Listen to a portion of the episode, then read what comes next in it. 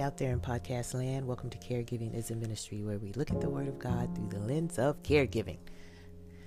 Today's Tuesday, we continue what I'm going to call Anger 101. Today, I'm going to ask the question Are you harboring hatred? Taken from Proverbs 10 and 12, reading from the New American Standard Version. Hatred stirs up, stirs up strife, but love covers all transgressions.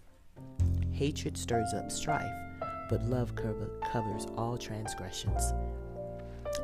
Now, if this, the question of are you harboring hatred in your heart, that's a personal question, is it not? But here's another personal question Are you harboring that hatred towards your loved one for putting you in this situation that mm, you didn't plan on?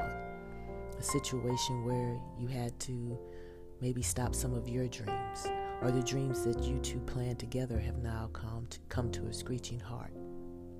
If the answer is yes, today's scripture speaks directly to you. In this life, we will have trials and tribulations. Jesus told us so in John 16 33. None of us will exit this life without something throwing us a serious curveball. Blaming your loved one isn't the answer, nor is it to continue to blame yourself. In fact, it only makes things worse. This may be hard to hear, but our lives are in God's hands. Your life is in God's hands. Therefore, for His own reason, He allowed this season in your life, you and your loved one. And the question to ask isn't so much why, but what. What will this season teach or produce in you that you wouldn't have without it? God will never give us more than we can handle. His word assures us of this. So, first and foremost, you can handle this situation. Two, there is, there is something for you to learn in this situation. And three, this situation will bring you closer, will bring you closer in your relationship with your loved one and God if you let it. The question is will you let it? Will you stop looking so much at what is going on and stop asking the why and learn to ask what? Learning to ask, how can I grow in this? Or you can ask what and then you can ask how, right? How can I grow from this situation? What can I do in this situation that brings honor and glory to the Lord that I serve? How can I be a better caregiver? How can I use this time maybe to discover something else within me that I never even knew before? Before I took care of my mom, I never knew that I'd be able to do so and maneuver it the way that I did. And we all know that the only way that I was able to do so was because of God's grace. Now, is God's grace reserved just for me? Absolutely not. It's for all of us, it's for you.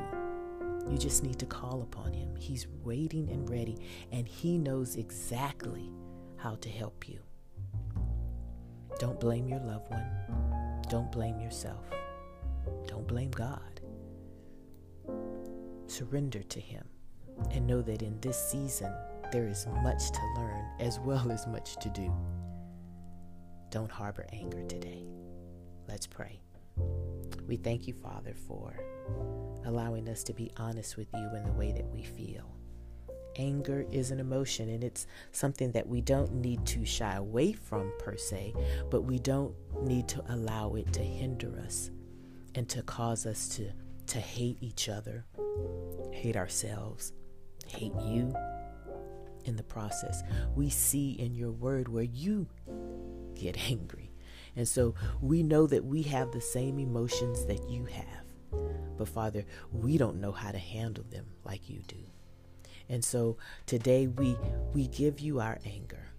We admit honestly that we are angry for the situation that we find ourselves in as caregivers or in other situations that people may be going through situations of divorce, situations of wayward children, situations of unemployment, what have you.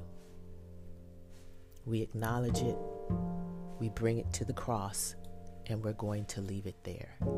Because what we want to do is to be women and men that honor you, that walk in love and not in anger. Help us today, Lord. In Jesus' name we pray. Amen. All right, my podcast family, go and minister the act of caregiving in the name of Jesus.